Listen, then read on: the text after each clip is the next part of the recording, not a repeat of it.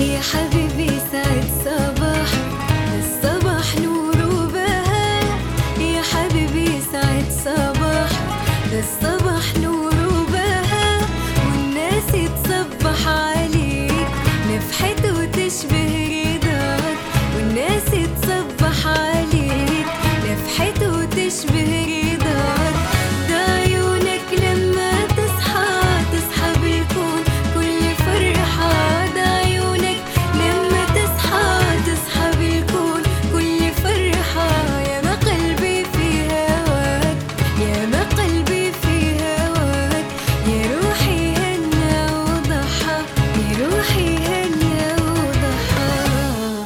صباح الخير يا عدن.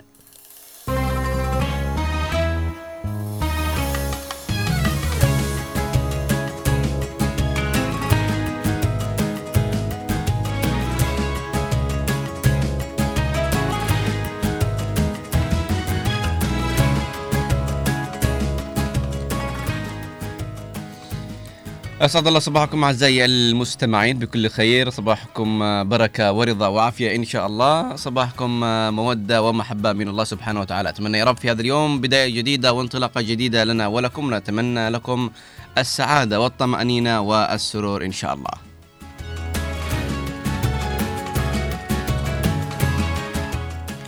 صباح الفل على كل الناس المتابعة عبر إذاعة هنا عدن أو عبر قناة عدن المستقلة. صباح الورد والفل والياسمين. صباح الأجواء الجميلة والباردة.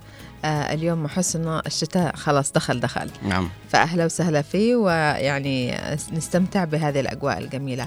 آه صباح الخير غيث صباح الخير نوار المدني وأحمد محفوظ وغسان صلاح المتواجدين معنا بالكنترول. صباح الخير لكل آه الناس اللي الآن صاحية عشان تروح مدارسها أو تروح أعمالها أو جامعاتها أو حتى ربات البيوت اللي بيقوموا بيجهزوا الناس. اللي خارجة لهذه الأعمال. نعم نصبح عليهم ونقول لهم صباح البركة والعافية والرضا وكمان أنا صبحت عليك أماني ولا لا؟ ما صبحت صباح الخير عليك أماني صباح صباح الخير. على المتواجدين معنا في الكنترول والمتواجدين في القطاع وكذلك نصبح على الزملاء القادمين إلى القطاع نتمنى يا رب يوصلوا بالسلامة كذلك نصبح على ربات البيوت ورجال الأمن ومهندسي النظافة وجنودنا البواسل المرابطين في الجبهات. نقول لهم صباح الخير وصباح البركة. ومن استيقظ في هذا الصباح الباكر الذهب إلى صرحه العلمي أو إلى عمله نتمنى له التوفيق والنجاح وتسديد في الخطى إن شاء الله. بإذن الله تعالى. طبعا صباح جديد وصباح آه، يعني فرصة جديدة للحياة. بنقول إنه يعني لازم نستغل كل يوم جديد بأن نحن نعيشه صح نخطط له صح ننجز الأشياء اللي علقناها بالأمس وننجزها اليوم. نحمد الله ونشكره على أننا صحينا آه، بصحة وعافية. صحينا ونحن آه، لا فاقدين ولا مفقودين. فنحمد الله على هذه النعمة التي أنعمها علينا آه، نعمة الصحيان بصحة وعافية. طبعا زي ما نحن متعودين غيث نحن دائما نتكلم في بداية الصباح برسالة إيجابية. أو نقول قصة. هي رسالة إيجابية أو موقف إيجابي أو آه، تحفيز. أو قصة أو أيا يكن. أهم شيء إنه يكون لها إيش؟ هدف ومغزى من ذكرها مش وما أكثر القصص وما أكثر ال- الرسائل الإيجابية ولكن هل باعتقادك أنه آه، كل شيء ممكن نحن نقوله إيجابي أو رسالة إيجابية توصل ونطبقها نحن على أنفسنا أو كمان الناس اللي من حولنا؟ فنتمنى أن توصل رسالتنا وتطبق أيضا. آه، خلينا نتكلم اليوم على آه، إساءة الظن. يعني ليش نحن ما نكونش محسنين الظن بالناس. عشان نحن نرتاح وغيرنا كمان يرتاح فعلا آه، الموضوع هذا آه، لربما أصبح م- بشكل كبير جدا نلاحظه في الناس ألا وهو أنه مش أنه قصدي يحسنوا بالظن وإنما يسيء الظن بالآخرين مم. وهذه مشكلة مشكلة كبيرة جدا ولربما تعتبر مصيبة إذا لم تكن يعني. إذا قدرنا بمقادير أنها تصبح آه، مصيبة فعندما نسيء الظن بالآخرين أول مرة إحنا لا لن نثق بأنفسنا وسنسيء الظن بأنفسنا ومن حولنا يعني ونشكك بنقف- بالجميع بنقص في دائرة الشك يعني عايشين أيوة. في دائرة الشك. إنه حد مثلا لفت نظر لي نظرة مش كويسة هذا شكله أكيد قصده كذا قصده ق- أجلس ليش اقصد وأحلل نفس كمان زي يصبحوا عندهم زي النفس اللوامة أنه مم. دائما تلوم نفسك وتلوم اللي حولك على كل كلمة ممكن يقولها أو فعل رد يعني فعل آه، أو مثلا اللي حولك آه، كمان تتعب أنت من إنك أنت مثلا تبرر كل اللي حولك يعني أو أغلب اللي حولك إنه آه، الناس بيئة دائما وهي تحلل أفعالك تحلل كلامك تحلل حتى حالاتك بالفا... يحللوا. الواتساب والفيسبوك يحللوا لك يعني يسيئوا الظن يعني فمشكلة كبيرة يعني هذه المشكلة ممكن انها يعني آه، تخلينا نخسر علاقات كثيرة. ممكن انها تخلينا نخسر أماننا بنفس يعني وثقتنا في نفسنا آه، تقل خاصة للناس اللي دائما يسيئوا الظن بالناس. فخلوكم يعني كده دائما تحسنوا الظن بالآخرين تحسنوا الظن أصلا يعني عشان عشانكم أولا مش عشان الناس عشانكم أنتوا أولا.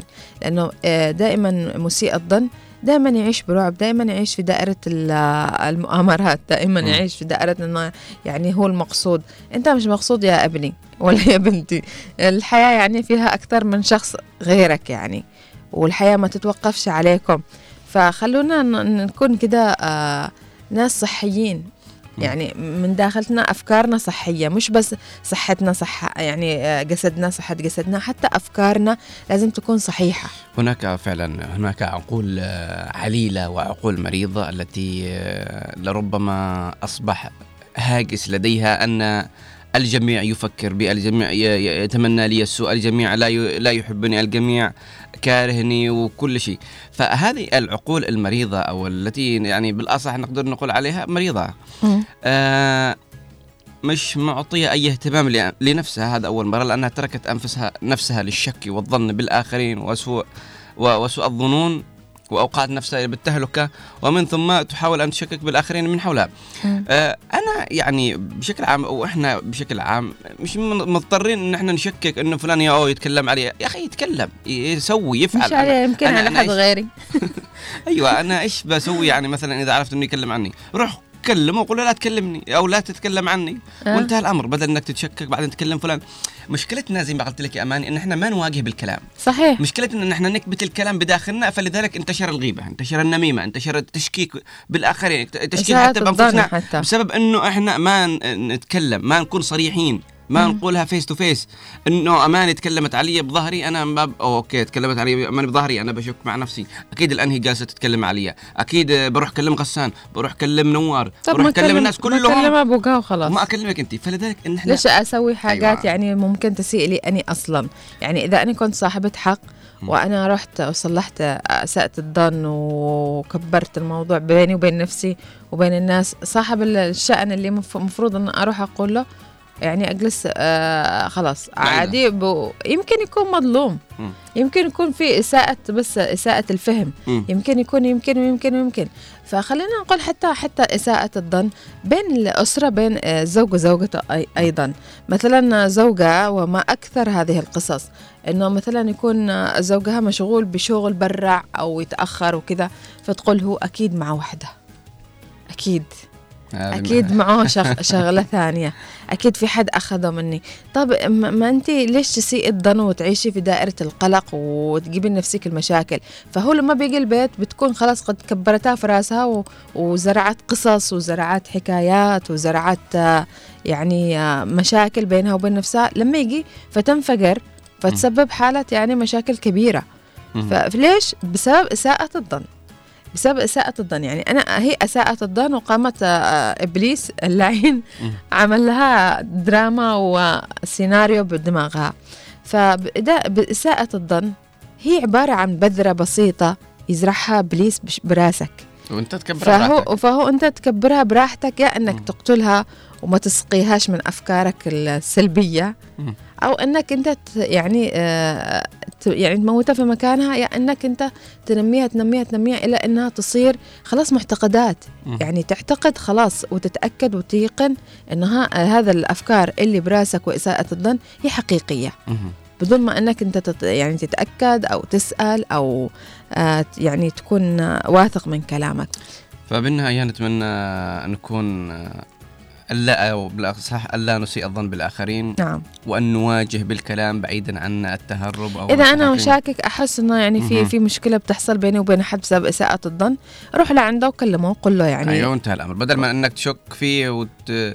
إذا شفته أيوة. زايد خلاص سيبه بالضبط بالنهاية أن تكون قلبك متسع معه فهذه رسالتنا صباحية أعزائي المتابعين أينما كنتم دعونا بداية آه، أو نستفتح صباحنا وبرنامجنا الصباحي بهدية الصباح الذي آه، سيجهز لنا مخرجنا ونسمع لها. وبعدين نرجع لكم.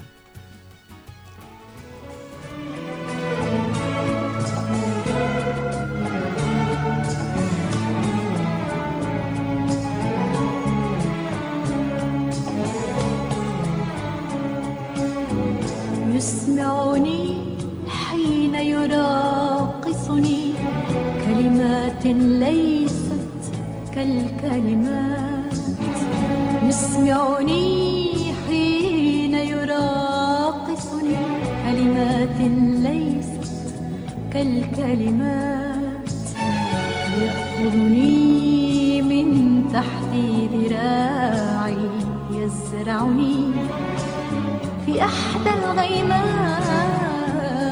تسمعني حين يراقصني كلمات ليست كالكلمات.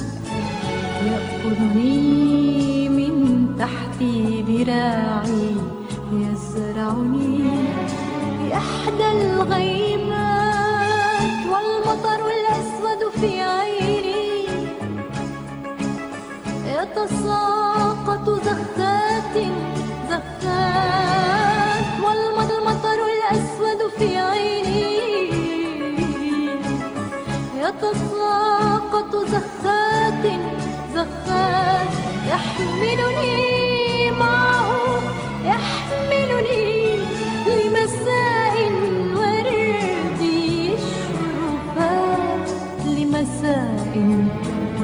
You.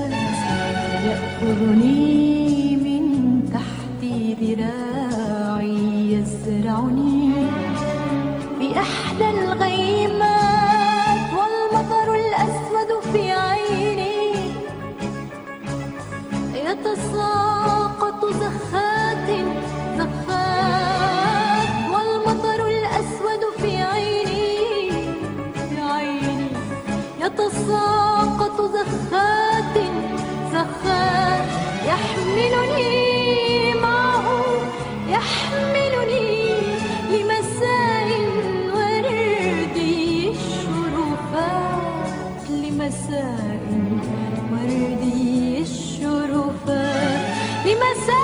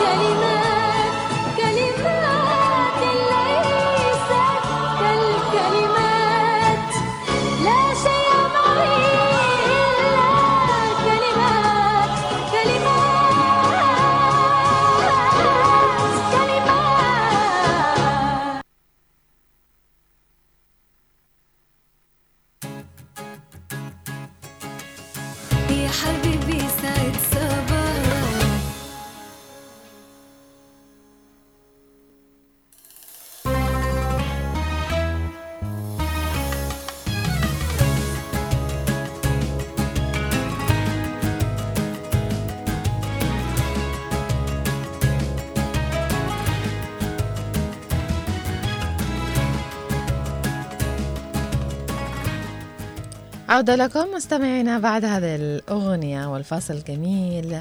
الذي يعني أنا صراحة عشت مع مع كل الكلمات اللي قالتها آه ماجدة الرومي. طبعا هذه الأغنية من أحب الأغاني إلى قلبي خاصة أغاني ماجدة الرومي. فأشكرك جدا جدا جدا يا نوار على هذا الذوق الرفيع. وصباحك اليوم رومي. طبعا مستمعينا الأعزاء بما إنه بداية يوم جديد وأكيد بداية برنامجنا دعونا نتعرف على حالة الطقس المتوقعة خلال 24 ساعة. بنشوف آه، كيف حالة الطقس تغيرت ولا ما تغيرتش. آه، درجات الحرارة ارتفعت انخفضت. الغيوم المتفرقة هل لا زالت موجودة أو إنها بتفارقنا أو إنها بيكون في أمطار أو لا؟ فدعونا نتعرف على حالة الطقس معا. فلنذهب إلى آه، معرفة حالة الطقس.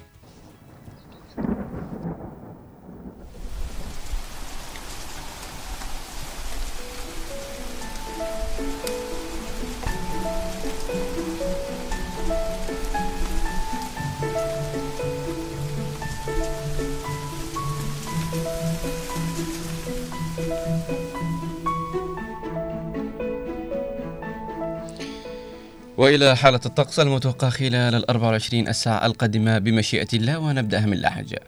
في لحج صباحا هناك غيوم متفرقة ودرجة الحرارة تبدأ ب 26 درجة مئوية ثم ترتفع ظهرا إلى 31 مع غيوم متفرقة. كذلك عصرا ومساء تستمر الغيوم المتفرقة. عصرا درجة الحرارة تنخفض إلى 30 درجة مئوية ثم مساء تستمر بالانخفاض إلى 6 أو 27 وليلا سيكون الطقس غالبا صافي ودرجة الحرارة تستقر ب 24 درجة مئوية. أما حالة الطقس في أبين آه، صباحا غيوم متفرقة وظهرا وعصرا ومساء إلى الليل. سوف تكون هناك غيوم متفرقة في الأجواء طوال اليوم من الصباح إلى الليل. درجات الحرارة تتفاوت ففي الصباح 27 درجة مئوية ظهرا ترتفع إلى 30 درجة مئوية تنخفض عصرا إلى 29 درجة مئوية. تستمر بالانخفاض مساء وتصل إلى درجة حرارة 28 درجة مئوية. تستمر بالانخفاض وتستقر عند درجة حرارة 26 درجة مئوية ليلاً. ومن أبين ننتقل إلى شبوة نتعرف عن الطقس والأجواء فيها لهذا اليوم. شبوة صباحا وظهرا وعصرا غيوم متفرقة درجة الحرارة صباحا تبدأ ب 20 درجة مئوية ثم ترتفع ظهرا وعصرا إلى 26 ومساء وليلا سيكون الطقس صافي ودرجة الحرارة تختلف وتتراوح. فمساء درجة الحرارة تسجل 22 درجة مئوية ثم تنخفض ليلا لتصل إلى 17 وتستقر عليها. ماذا عن طقس يافع؟ ففي يافع في الصباح والظهر والعصر غيوم متفرقة في الأجواء. درجات الحرارة تختلف ففي الصباح 18 درجة مئوية الظهر ترتفع إلى 25 درجة مئوية وأيضا عصرا 25 درجة مئوية. تبدأ بالانخفاض مساء مع أجواء صافية ودرجة الحرارة تنخفض إلى 19 درجة مئوية. أيضا ليلا در- درجة الحرارة تنخفض إلى 16 درجة مئوية مع جو صافي.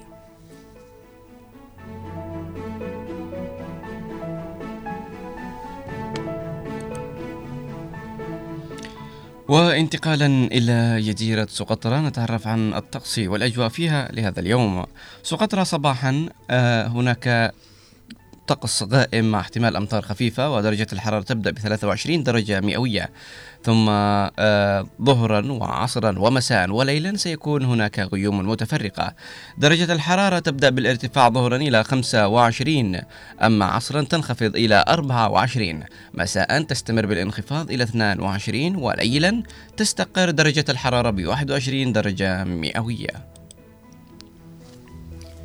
ماذا عن حالة الطقس في حضرموت؟ دعونا نذهب إلى حضرموت ونتعرف على حالة الطقس هناك صباحا وظهرا وعصرا غيوم متفرقة في الأجواء. درجة الحرارة في الصباح تبدأ ب 24 درجة مئوية ترتفع ظهرا إلى 30 درجة مئوية. تبدأ بالانخفاض عصرا إلى 26 درجة مئوية. مساء غالبا صافي ودرجة الحرارة تنخفض إلى 22 درجة مئوية. ليلا تعاود الغيوم المتفرقة الظهور ليلا ودرجة الحرارة تنخفض وتستقر عن درجة حرارة 20 درجة مئوية.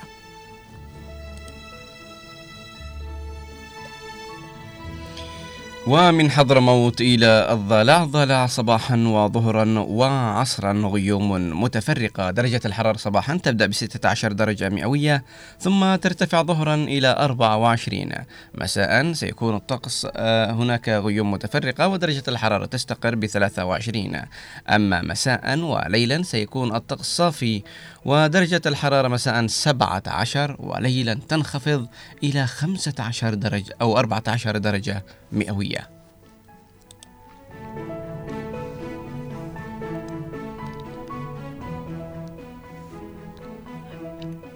دعونا نذهب إلى المهرة ونتعرف على حالة الطقس هناك. ففي الصباح والظهر والعصر والمساء غيوم متفرقة في الأجواء. درجة الحرارة في الصباح تبدأ ب 22 درجة مئوية ترتفع ظهرا وعصرا إلى 29 درجة مئوية. تبدأ بالانخفاض مساء إلى 25 درجة مئوية. ليلا غالبا صافي ودرجة الحرارة تنخفض وتستقر عن درجة حرارة 20 درجة مئوية.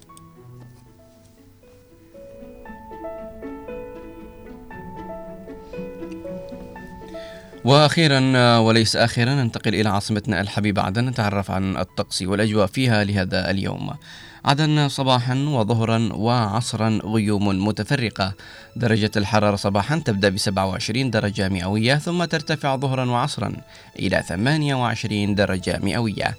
مساء سيكون الطقس غالبا صافي ودرجة الحرارة 27 وليلا ستكون هناك غيوم متفرقة ودرجة الحرارة تستقر ب 27 درجة مئوية. دعونا نرى الرطوبة في عدن لهذا اليوم.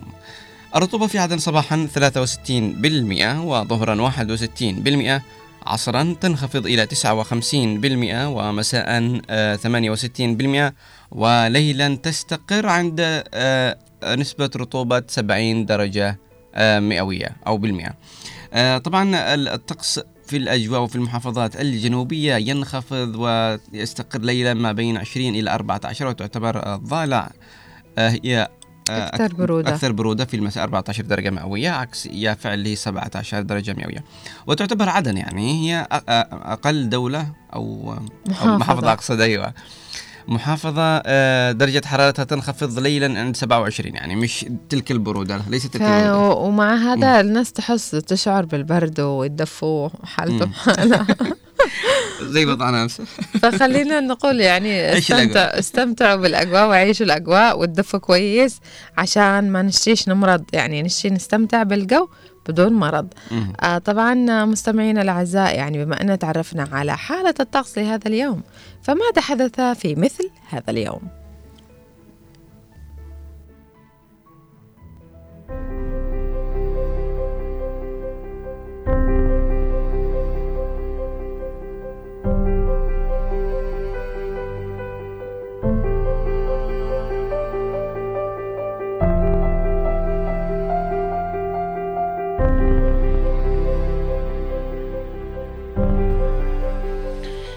في مثل هذا اليوم في الثالث من ديسمبر.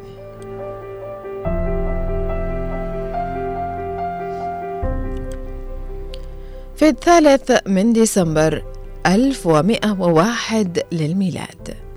أبو علي المنصور يتولى الخلافة ويتخذ لقب الآمر بأحكام الله ليكون ذلك خليفة الفاطمي العاشر.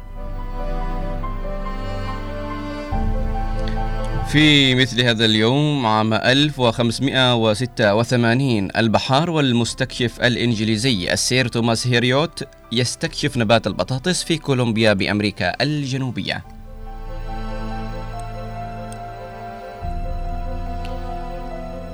في الثالث من ديسمبر 1621 عالم الفلك الإيطالي جاليليو جاليلي يخترع التلسكوب الخاص به.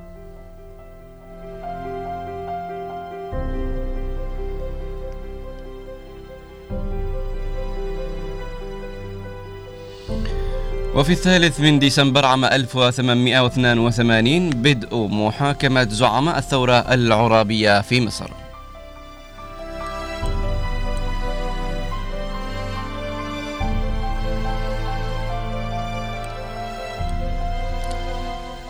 في الثالث من ديسمبر 1956 للميلاد. إتمام انسحاب القوات الفرنسية والبريطانية من مصر وذلك بعد فشل ما عرف باسم العدوان الثلاثي والذي شنته الدولتين مع إسرائيل.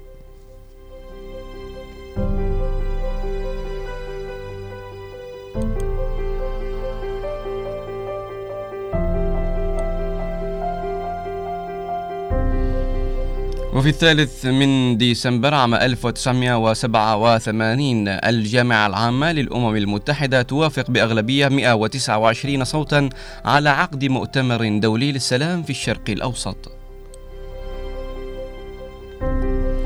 ومن مواليد هذا اليوم.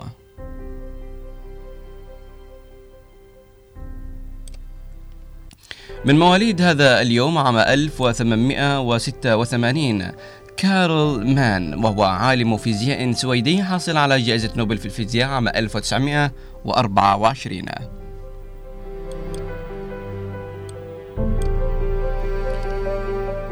في الثالث من ديسمبر 1921 للميلاد ولدت الممثلة المصرية مديحة يسري.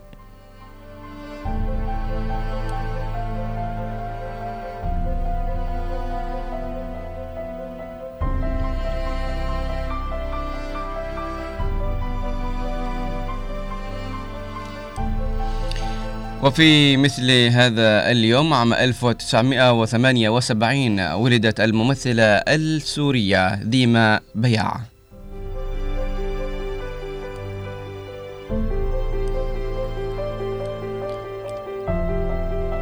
ومن وفيات هذا اليوم. من وفيات هذا اليوم عام 1702 توفي الفقيه والكاتب والشاعر الليبي أحمد بن الحسين الطرابلسي.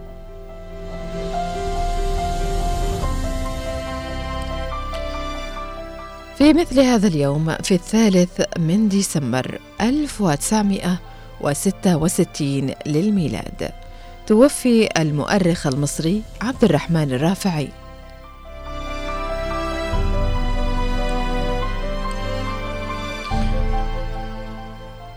وفي مثل هذا اليوم عام 1969 توفي مفتي المملكة العربية السعودية محمد بن إبراهيم آل شيخ. في مثل هذا اليوم في الثالث من ديسمبر 1992 للميلاد توفي الممثل المصري صلاح قابيل.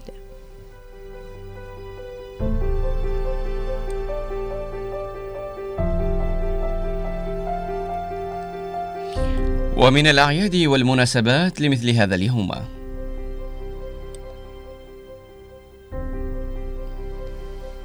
اليوم العالمي لذوي الاحتياجات الخاصة.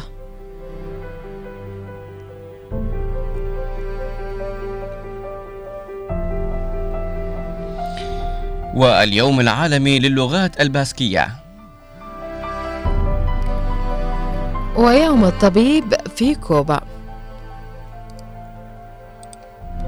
طبعا اللي نحن أول مرة نسمع أنه في لغة باسكية. الباسكية أو البشكنشية وهي لغة منطقة إقليم الباسك اللي هي البلاد البشكنش الذين يسكنون شمال إسبانيا والمنطقة المجاورة جنوب غرب فرنسا بالرغم أن اللغة محاطة بلغات مختلفة الهندو أوروبية إلا أنها لغة معزولة عنهم. وينتشر استخدام اللغة الباسكية في مناطق مثل منطقة إقليم الباسك إسبانيا منطقة نابارا إسبانيا كذلك وإقليم البرانس الأطلسية اللي هي آه، يعني هذا محكور على أماكن محددة ف يستخدموا هذه اللغة فحاولوا أنهم يفعلوا يوم عالمي لها حتى يعيدوا إحيائها لربما تكون من تراثهم وحضاراتهم. صحيح. فنحن اليوم تعرفنا على حاجات كثيرة وأحداث كثيرة وتعرفنا على أعياد ميلاد وأيضا آه، يعني ناس توفوا في مثل هذا اليوم. فاللي حابب أكثر يعرف عن آه، ماذا حدث في مثل هذا اليوم يزور الصفحة. ويتعرف على الأحداث مع التفاصيل. آه، نتمنى إن إحنا يعني أعطيناكم مجموعة من المعلومات. مهم. اتمنى إنها نالت إعجابكم. إذا أعزائي المتابعين أينما كنتم بعد أن تعرفنا في مثل هذا اليوم دعونا نذهب إلى فقرة حلو الأخبار ونفعل لفة بسيطة في المواقع والصحف الإخبارية ونأخذ الأخبار الإيجابية ونقرأها على مسامعكم.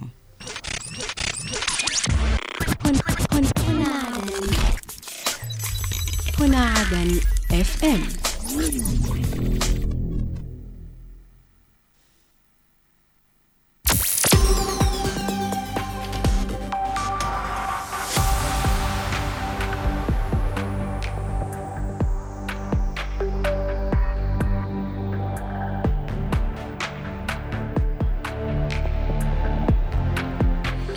أهلا وسهلا بكم أعزائي المتابعين اينما كنتم إلى فقرة حلو الأخبار التي ناخذ بعض الأخبار الإيجابية من عدة صحف ومواقع إلكترونية.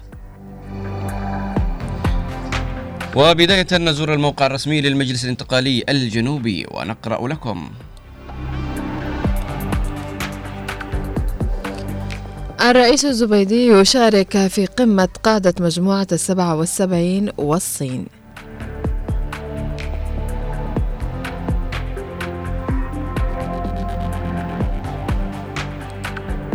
ومن الموقع الرسمي للمجلس الانتقالي ومن بند أخبار الجنوب نقرأ لكم.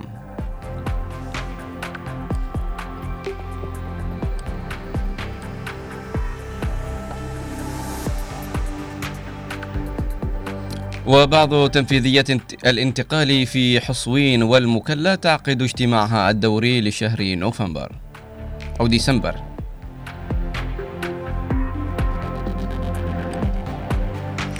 ورئيس تنفيذية انتقال أبين يتفقد سير العمل بمشروع سد حسان الاستراتيجي. وانتقال حضرموت ينظم دورة تدريبية في, العس في الإسعافات الأولية.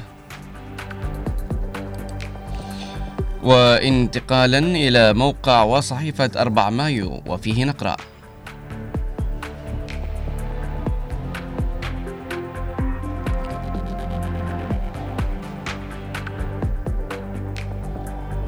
منسقية كلية العلوم البيئية والأحياء البحرية بجامعة حضرموت. تنظم برنامج تدريبي في متطلبات إدارة سلامة الغذاء.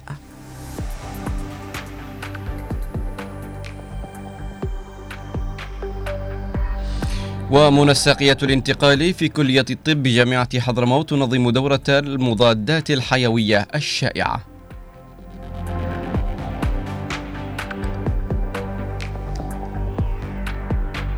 ومنسقية الانتقالي في كلية العلوم الإدارية بجامعة حضرموت تنظم دورة الوظائف الأساسية للإدارة.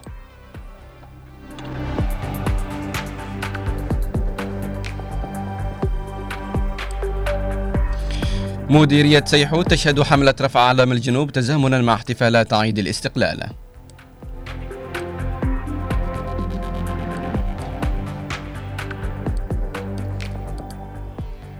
تحضيرية معرض البن تعقد لقاءها الرابع وتناقش التحضيرات للتدشين.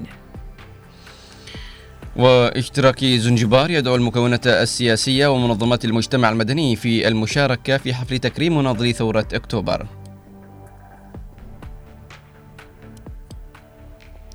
وإتلاف منتجات مخالفة وأنواع من التمر والأرز الفاسد في عدن وحضرموت.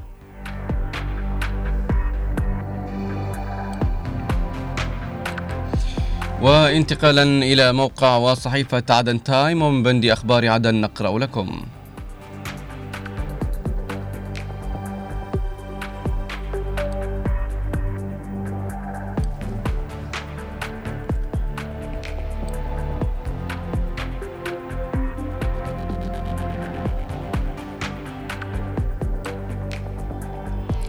ارتفاع مزاد لوحة احتواء للفنانة نادية المفلحي إلى أكثر من 21 مليون ريال.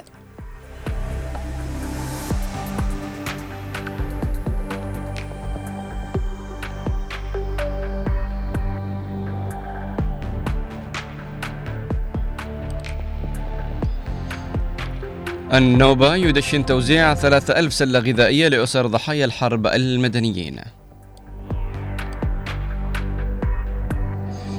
ومن عدن تام إلى بند أخبار المحافظات ونقرأ لكم.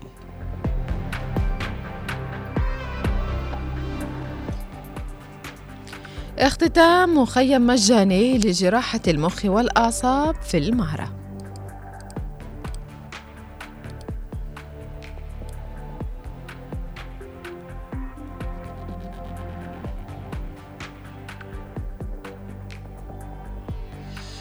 والأرصاد الجوية والإنذار المبكر يحذر من احتمالية هبوب رياح نشطة إلى قوية تتراوح سرعتها ما بين 15 إلى 25 عقدة. هبات تصل إلى 35 عقدة على أرخبيل سقطرى والساحل الغربي والشرقي ومدخل باب المندب وخليج عدن.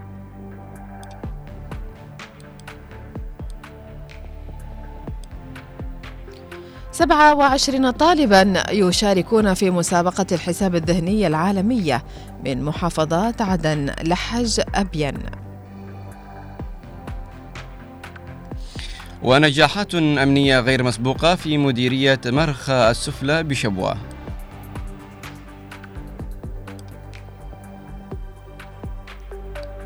وافتتاح مشروعين صحيين بتمويل كويتي في حضرموت.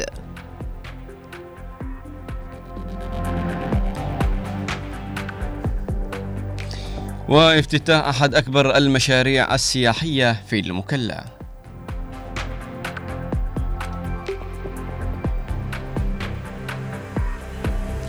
عودة خدمة الاتصالات والإنترنت إلى أبين. وانتقالا إلى درع الجنوب الموقع الرسمي للقوات المسلحة الجنوبية وفيه نقرأ.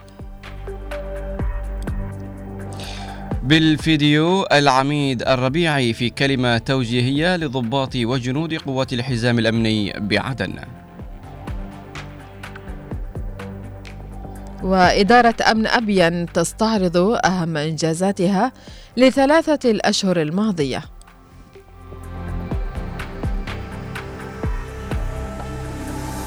والعميد الربيعي يشيد بالنجاحات الأمنية في إفشال المخططات الإرهابية ويشدد على تعزيز الأمن الوقائي للعاصمة عدن. إلى هنا أعزائي المتابعين إنما كنتم نكون أنهينا فقرتنا الإخبارية وتجولنا في عدة صحف ومواقع إلكترونية وتعرفنا عن المستجدات في جنوبنا الحبيب. وكان من بين أبرز المستجدات هي المستجدات ال- ال- النجاحات التي حققتها إدارة الأمن في أبين وكذلك من الجيد أن هناك كلمات لتحفيز الجنود وتثبيتهم على على حماية وأمن الوطن. إضافة إلى صحيح. ذلك أن سعر اللوحة لنادية ارتفعت إلى 21 وهي بالنهاية الأموال جميعها ستتحول إلى مركز خيري أعتقد لربما. نعم نعم. كل ال- المبالغ ال- اللي بتحصل عليها الفنانة وهذه على هذه اللوحات بتكون يعني مقدمة إلى أكثر من مركز خيري أعتقد ونحن كمان يعني بعد إن شاء الله بعد ما ينباعوا اللوحات وكذا أكيد بيكون معنا. تصريح من الفنانة ال... ونتكلم على هذا الموضوع بشكل أكبر نعم إضافة إلى الأرصاد الجوية حذرت من طقس بارد جدا وقارس سيكون في آه، الضالع وفي كذلك في شمال الضالع وسيكون آه،. باردا نسبيا في هضبة حضرموت ومرتفعات شبوة وأبين ولحج. ما فيش في عدن. عدن لا عدن في آخر آخر حاجة يوصل للأسف. شديد. لا إن شاء الله يكون يعني برد وسلامة عليهم. إن شاء الله يا رب. ونتمنى انه تكون هذه الأجواء أجواء يعني طيبة وصحية. وأنا أقول لك لاحظت أنه الضالع برد لدرجة أنه وصل إلى 14 درجة مم. في المساء. فنتمنى إنه يعني آه، برد وسلام. برد وسلام. إن شاء الله. فبما إنه يعني بما إنه تكلمنا على الضلع خلونا نروح قليل نروح للحق مم، في فقرة بريد اليوم. نذهب إلى لحج مع آه، زميلنا ناصر, ناصر الطيري. نعم ناصر الطيري. يا صباح الخير أستاذي. صباح الورد صباح الحرية والاستقلال. صباح لكم أنتم أصدقائي في إذاعتي هنا عدن. صباح صباحك. عافية وسرور إن شاء الله. إن شاء الله. يعني. ناصر خبرنا عن الأجواء عندكم في لحق كيف؟ شيء برد عندكم ولا ماشي؟ شي؟ برد.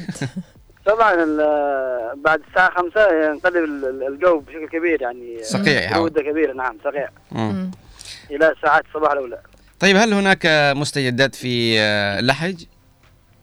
نعم آه، هناك كثير من المستجدات حاولنا نختصرها في مجموعة أخبار مم. فاليوم تشهد المحافظة حفل خطابي وفني آه، بمناسبة الذكرى السادسة والخمسين لعيد الاستقلال الوطني الثلاثين من نوفمبر تنظمه القيادة المحلية في المجلس الانتقالي في المحافظة مم. برعاية كريمة من الرئيس عيدروس الزبيدي رئيس المجلس الانتقالي الجنوبي حيث أكدت اللجنة التحضيرية آه، للفعالية انتهاء آه، كافة التحضيرات والتجهيزات لإقامة الفعالية آه، محددة آه، مجددة دعوتها لكافة أبناء المحافظة للحضور والمشاركة. في هذه الفعالية بهذه المناسبة الوطنية الخالدة وبما يليق مكانتها وذكرها الخالدة في نفوس أبناء الجنوب. ممتاز. طبعا من ضمن الأخبار أيضا بدأت يوم أمس آه، المسابقة الذهنية آه، آه، العالمية في نسختها الخامسة بمشاركة 27 طالب وطالبة على مستوى العاصمة عدن ومحافظتي لحج وابين. حيث يتأهل من هذه المسابقة بطل سيشارك في المسابقة المزمع اقامتها في تركيا وبمشاركة آه، 16 دولة عربية وأجنبية.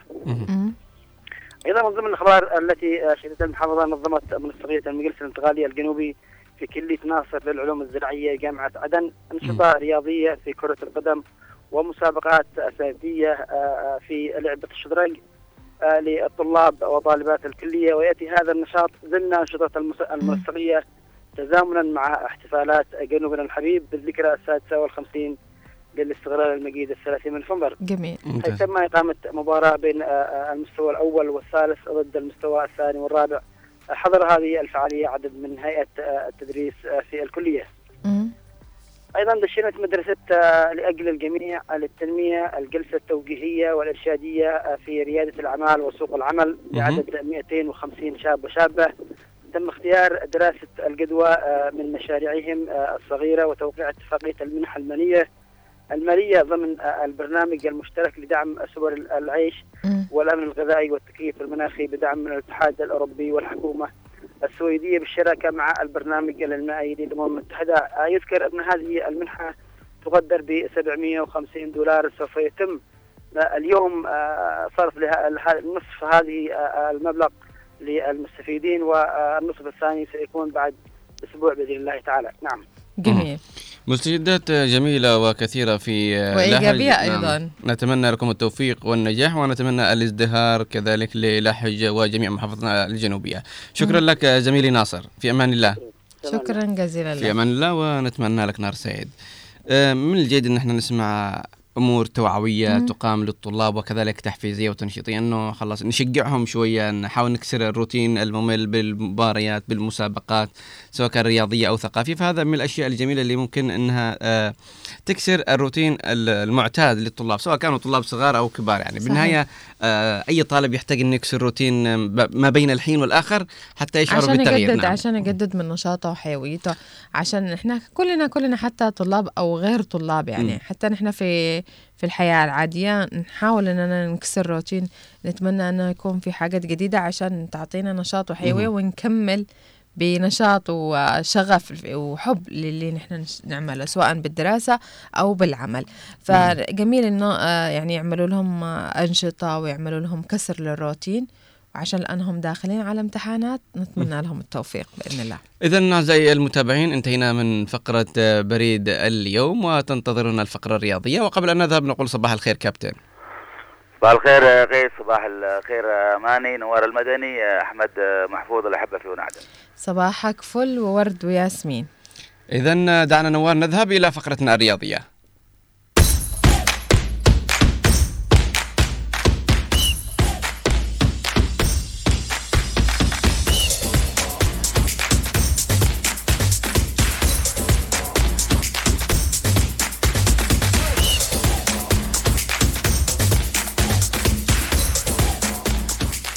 عودة سريعة لكم متابعينا ومشاهدينا الكرام. أينما كنتم إلى فقرتنا الرياضية التي دائما أبدأ مع الكابتن خالد. كابتن خالد دعنا نبدأ اليوم بالأخبار المحلية ونتحدث عن جديد بطولة أندية عدن للملاكمة.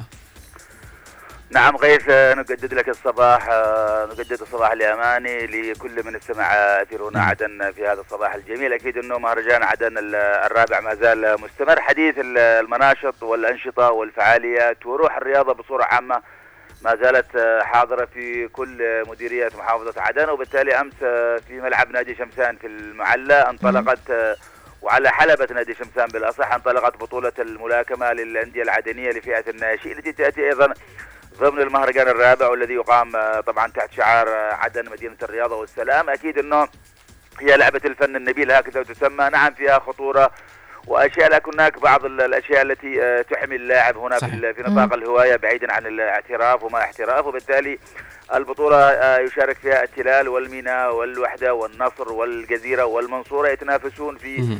عدد من الأوزان هي 46 48 51 54 57 آه، مم.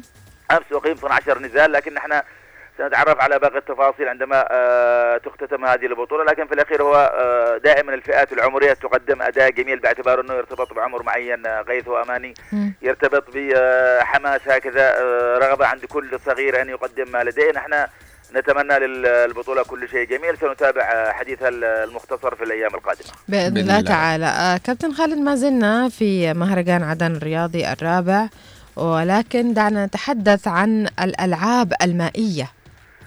نعم طبعا أماني عندما نتحدث عن الألعاب المائيه نتحدث عن الظلم الذي آه، مورس ضد عدن، عدن التي تمتلك كل البحار ليس لديها طبعا مسبح حقيقي من من أجل مم. ممارسة آه، السباحة. هناك معاناة إما أن تذهب إلى البحر إما أن تذهب إلى يعني مسافة قصيرة يعني بعض المسابح المتواجدة في. عدن في الفنادق وبعض المنتزهات وبالتالي لكن عدن آه، مصره على أن تكون جميلة آه، طبعا أماني مم. عدن تبحث عن أي شيء لتقدم هوية الشباب وبالتالي أيضا في نطاق المهرجان الرابع هناك بطولة للسباحة الحرة ستقام آه، آه، بإذن الله تعالى في صيرة. هناك آه، يعني مسبح هكذا يؤدي الغرض في الوسام الملكي في فنلاند. نحن نعرف هذا المسبح جيدا. نعم. ستقام بنظام أكيد أنه ال- المسافات القصيرة. هناك 40 سباحا يتنافسون. وبالتالي إذا نتحدث عن هوية رياضية تتمسك بها عدن والمحافظات ال- الجنوبية. بالأمنية طبعا لاتحاد آه، السباحة في عدن بتقديم مشهد جميل في إطار طبعا ما تم الترتيب له مم. سنتابع نحن بإذن تعالى ال- قادنا الاثنين الانطلاقة والتفاصيل لنا دائما بالصوت على أثير هنا عدن بإذن الله بإذن الله تعالى كابتن ما هي نتائج دوري روشن السعودي؟ نعم طبعا هناك أمس أربع مباريات آه، قيد في دوري روشن. اختتمت الجولة بفوز الأخدود على الاتفاق بهدف آه، خسارة الفتح بنفس النتيجة أمام الطائي آه، فوز الرائد آه، هدفين لصفر على الوحدة الشباب أمس في ملعبه في الرياض أيضا سقط أمام التعاون المتمكن حقيقة آه، بهدف آه، لاثنين. كنا شاهدنا طبعا أمس الأول أجمل المباريات ما بين آه، النصر والهلال. ديربي الرياض انتهت بفوز ال- الهلال بثلاثة أهداف نظيفة وبالتالي الابتعاد بالصدارة. ما زال دوري السعودي محمل بالكثير. دائما لنا متابعة على اثيرنا عدن جميل جدا كابتن خالد. دعنا نتحدث عن دوري أبطال أفريقيا. نعم في أبرز مباريات دوري أبطال أفريقيا اماني أمس إنه مازيمبي من جمهورية الكونغو فاز على سان داونز ال- الجنوب. الأفريقي. آه، أيضا آه، جالاكسي من بوتسانا أيضا مع سيمبا من تنزانيا صفر لصفر. لكن في نتائج المباريات العربية أمس بيراميدز ال- المصري خسر في موريتانيا بهدفين نظيفين. أيضا الأهلي المصري أمس سقط في فخ التعادل عندما آه، ذهب إلى تنزانيا بهدف لهدف أمام يانجا أفريكانز. النجم الساحلي أيضا التونسي خسر في ملعبه أمام بترو أتلتيك الأنغولي آه، صفر لاثنين وبالتالي نتائج مخيبة للفرق العربيه ننتظر ما هو أجمل. في الجولات القادمة. بإذن الله تعالى. بإذن الله. كابتن آه، ما هي جديد منافسات آه، الدوري الإيطالي؟ نعم، طبعا كنا تحدثنا قبل أيام إنه الميلان يستعيد روح الانتصارات. أمس أيضا ميلان حقق فوز الثاني على التوالي. بعد ان عاد إلى الوقائع في الجولة الرابعة عشر من آه، الدوري. طبعا ثنائية ميلان في شباك آه، فروسينوني طبعا سجلها آه، يوفيتش آه، وأيضا بوليسيتش وبالتالي هدفين وثلاث نقاط مهمة جدا للميلان. رفع الرصيد إلى 29 نقطة في المركز الثالث. في مباراتين أخريتين أيضا. جنوا إمبولي تعادل بهدف لهدف. لاتسيو فاز على كالياري بهدف. سنتابع المجريات في المحطات القادمة. بإذن الله تعالى. دعنا نتحدث عن آه، نتائج الدوري الإنجليزي. نعم يعني أبرز ما في الدوري الإنجليزي إنه الأرسنال، الأرسنال الجميل، الأرسنال الشاب، الأرسنال الحماس، الأرسنال الذي يقدم هوية فريق جميل. أمس آه، كان انتزع الصدارة في الجولة الماضية عندما تعادل المان سيتي مع ليفربول. أرسنال أمس أيضا تمسك بالصدارة وحسم أمور الجولة عندما فاز في ملعبه ملعب الاتحاد بهدفين لهدف على ولفرهامبتون وبالتالي رفع الرصيد إلى 33 نقطة. في انتظار مباراة الجولة. طبعا عندما يلعب الكبار في باقي المباريات أمس برينتفورد فاز على لوتون تاون. ثلاثة لواحد. بيرنلي حقق النتيجة الأبرز وفاز على شيفيلد بخمسة أهداف. نوتنغهام فورست خسر في ملعبه أمام إيفرتون. ال- المباراة الجميلة كانت أيضا والمتأخرة أمس ما بين نيوكاسل ومانشستر يونايتد. مانشستر يونايتد يعود إلى مربع الهزائم. عندما سقط في ملعب نيوكاسل بصفر لهدف. معطيات جميلة في الدوري الإنجليزي. أكيد لنا حديث قادم في الجولات القادمة. بإذن الله. كابتن دعنا نذهب إلى الدوري الإسباني. في إسبانيا طبعا الصداره المشتركة ما بين جيرونا وريال مدريد. ما زالت آه، مستمرة. كان آه، ريال مدريد أمس فاز على ضيفه غرناطة بهدفين نظيفين. آه، طبعا ثنائية ال- الفريق الملكي حملت توقيع إبراهيم دياز ورودريجو آه، 26 57 وبالتالي ريال مدريد يرفع الرصيد إلى 38 آه، نقطة. طبعا آه، متقدما بفارق الأهداف عن جيرونا الذي. فاز أيضا أمس في ملعبه قلب النتيجة في الأوقات المتأخرة أمام فالنسيا بهدفين آه، لهدف أيضا أتلتيكو بلباو أمس. حقق نتيجة لافتة بالفوز بالفوز على رايو فاليكانو بأربع. أهداف نظيفة. وساسونا ريال سوسيداد واحد لواحد. سنتابع مجريات الليغا بإذن الله تعالى. بإذن, الله الله. تعالى. طبعا هناك قرعة لكأس الأمم نعم. الأوروبية آه، فما هي نتائج هذه القرعة؟ نعم أماني طبعا القرعة كانت منتظرة لماذا لأنه اليورو بطولة آه،. تقريبا هي تأتي في الترتيب الثاني ما بعد كأس صحيح. العالم لأنه المنتخبات الأوروبية كلها متواجدة بقوة الشخصية بالتاريخ وبالتالي ال- القرعة التي أنتظرها أمس آه، الجميع آه، مساء السبت آه، أسفرت عن آه، هكذا نقول آه، مجموعات متوازنة في بعض الأماكن لكن مجموعة قوية في أماكن آه،. أخرى في المجموعة الأولى جاءت ألمانيا طبعا المستضيفة مع اسكتلندا والمجر. وسويسرا في المجموعة الثانية التي سميت مجموعة الموت لأن هناك ثلاث منتخبات قوية هي إسبانيا كرواتيا إيطاليا إضافة إلى ألبانيا في المجموعة الثالثة سلوفينيا الدنمارك صربيا إنجلترا في الرابعة هناك آه، فريق منتخب سيصعد من الملحق ليكون آه، مع هولندا والنمسا وفرنسا مم. في المجموعة الخامسة هناك بلجيكا سلوفاكيا رومانيا وأيضا مم. فريق من- منتخب من الملحق وفي المجموعة السادسة والأخيرة أيضا تركيا والبرتغال والتشيك وأيضا فريق سيكون آتي من الملحق إذا. نتحدث عن منتخبات قوية بطولة قوية أكيد الكل بإذن الله تعالى ينتظرها بفارغ الصبر لكن تظل مجموعة إسبانيا كرواتيا إيطاليا هي الأصعب هي الأقوى أكيد صحيح. سنتابع معطيات اليورو في المحطات القادمة بإذن الله آه، مباريات حافل اليوم ماذا ستكون لكن هذه عندكم المباريات؟ صبر قريب نعم مباريات نعم نعم إذا قيس أمان اليوم في الدوري الإنجليزي لدينا مباريات جميلة أبرزها ستكون في الخامسة. مم. بورنموث آه، أستون فيلا في نفس التوقيت أيضا آه، تشيلسي آه، برايتون في نفس التوقيت ويست هام يونايتد وأيضا ليفربول مع فولهام. المباراة الأجمل ستكون في السابعة والنصف في ملعب الاتحاد طبعا في مدينة مانشستر. مانشستر سيتي يستضيف توتنهام في مباراة منتظرة في الدوري الأسباني في الرابعة ريال مايوركا. ديبورتيفو ألافيس في. السادسة والربع الميريا ريال بيتيز. في. الثامنة أيضا وعشرين دقيقة إشبيليا فيا ريال. في. مباراة السارة أيضا المنتظرة برشلونة في ملعبه يستضيف إتلتيكو مدريد. في الدوري الإيطالي لدينا في الثانية والنصف ظهرا ظهرا بالأصح ليتشيا بولونيا. في. الخامسة فيورنتينا آه، ساليرنيتانا. في الخامسة أيضا أودينيزي هيلاس فيرونا. في الثامنة ساسولو روما. والمباراة السهرة أيضا المنتظرة اليوم. في ملعب ديجو أرماندو مارادونا هناك نابولي مع إنتر ميلان. في آه، الدوري الألماني لدينا ماينز مع فرايبورغ آه، في الخامسة والنصف. في السابعة والنصف ال- طبعا باير ليفركوزن المتصدر يستضيف بروسيا آه، دورتموند. وفي التاسعة والنصف أوسبورغ مع آينتراخت آه، فرانكفورت. في أبرز مباراة الدوري الفرنسي في مم. الثالثة لو هافر باريس سان جيرمان. في الخامسة موناكو مومبليه في الحادي عشر إلا ربع طبعا مارسيلا رين هذا آخر ما عندي. شكرا أماني شكرا قيس صباحكم جميل. نوار المدني. في أمان الله. شكرا لك. في أمان الله ونتمنى لك نهار سعيد إن شاء الله. شكرا لك ونهارك سعيد ويومك أجمل. أعزائي المتابعين أينما كنتم أعتقد مررنا بعدة مراحل وعدة محطات وفقرات في برنامجنا الصباحي ولكن ما يزال بجعبتنا موضوع حلقتنا لهذا اليوم الذي سيتحدث عن المشاريع التي تدعم الشباب وتدعم المواهب. لكن دعونا نذهب أولا إلى فاصل. نروح كذا نهدي شوية نشرب شاي ونرجع لكم. وخلوكم معنا وخلوكم قريبين وبنرجع إن شاء الله.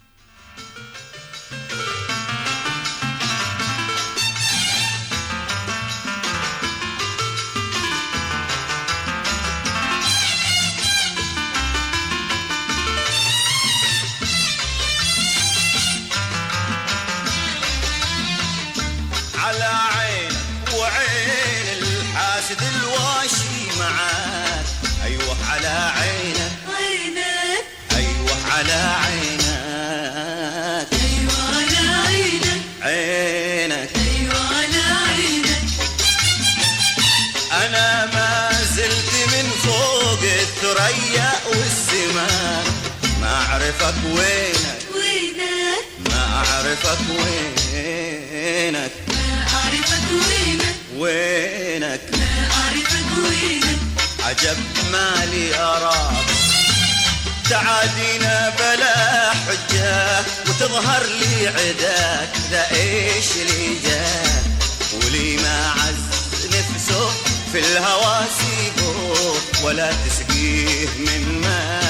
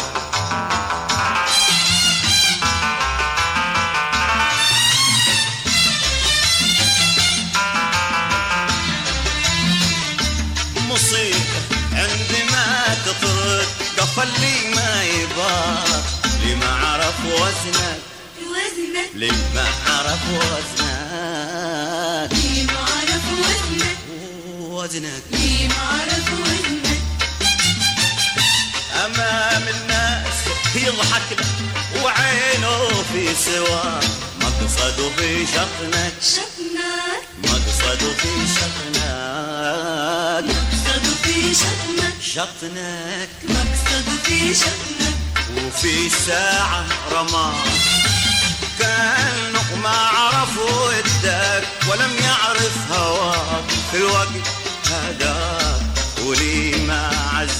نفسه في الهوى سيبه. ولا تسقيه من ماك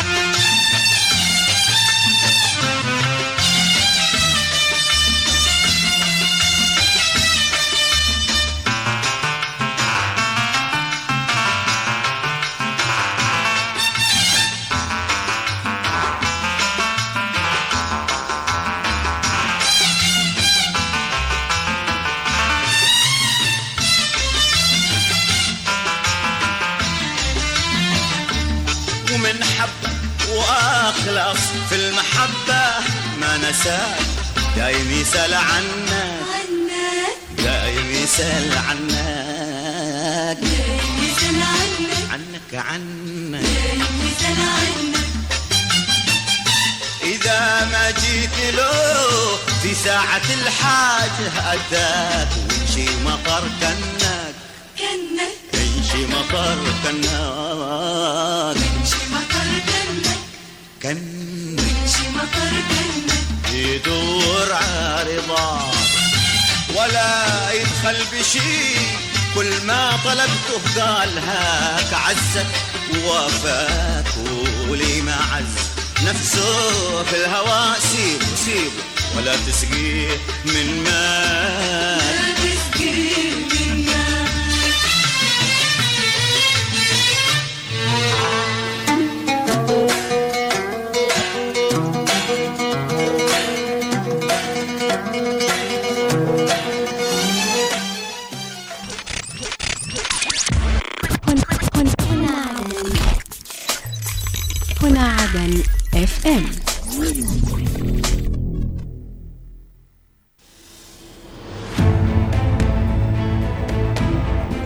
معكم ونتابع قضاياكم. نناقش همومكم. المواطن أو المستمع يقول لك يعني نسمع عن كذا كذا وكلا وكلا بالكيلو. لا معلمين. لا كتاب مدرسي الناس في ظل هذا الوضع المزري. لا خدمات لا رواتب لا معاشات. ترفعوا رسائل وما حد يقرا رسائلكم ال- ال- الآن اللي بيسمعوك بيقولوا هذا الكلام لا يودي ولا يقيس المجتمع يعرف المجتمع يعرف يعني إيش دوركم. فرسائلكم مسموعة وأينما كنتم ننقلها إلى المعنيين في برنامج وطني. وطني من الأحد إلى الخميس في تمام الساعة التاسعة صباحا.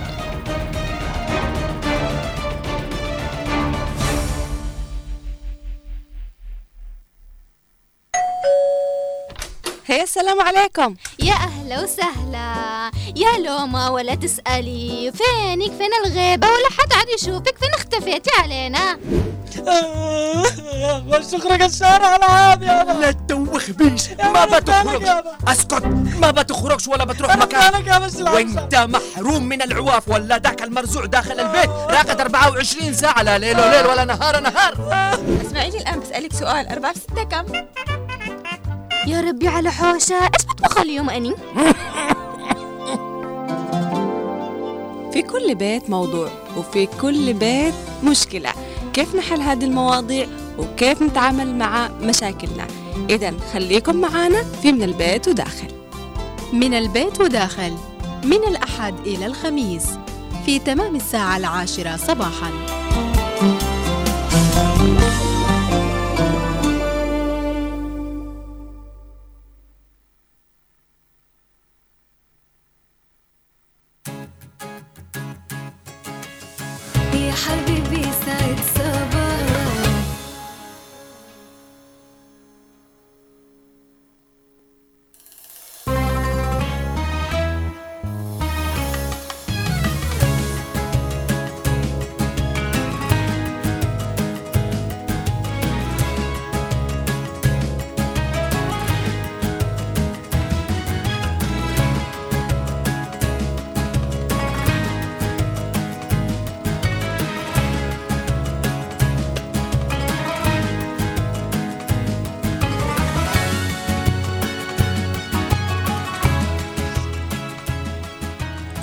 عودة لكم مستمعينا بعد هذا الفصل الجميل. آه طبعا الممتاز الممتاز. الإبداع ال- شكرا لك يا نوار. شكرا على اختيار هذه الأغنية صراحة.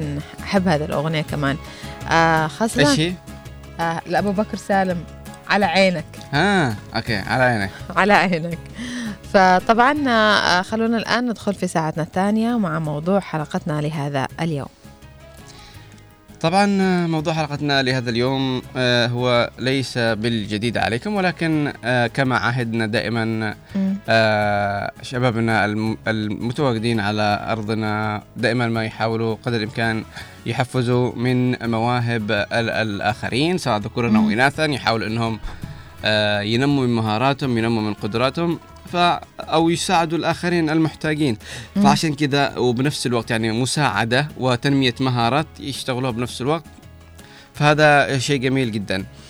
فنلاقي كثير من المراكز تساعد الناس أو تحاول انها تدفعهم إلى عجلة التنمية، تحاول تدخلهم إنه خلاص أوكي أنت مبدع بمجال الرسم، أنت ارسم وإحنا بنبيع لوحاتك، مم. ارسم وبنعلمك كيف تروق، مثلا أخيط بدلة أو شيء معين وإحنا بنبيعها لك. وتربح، فبنفس الوقت يعني تكون تنمي مهارتك وبنفس الوقت إنك تبيع وتشتري فيها وتصبح مصدر دخل. وهذا الشيء جميل يعني مم. وخاصة إنه في هذه الأيام يعني كثرت بنقول آه، ثقافة المعارض ثقافة إنه الناس تدعم بعضها وتدعم هوايات بعض ويعني آه،.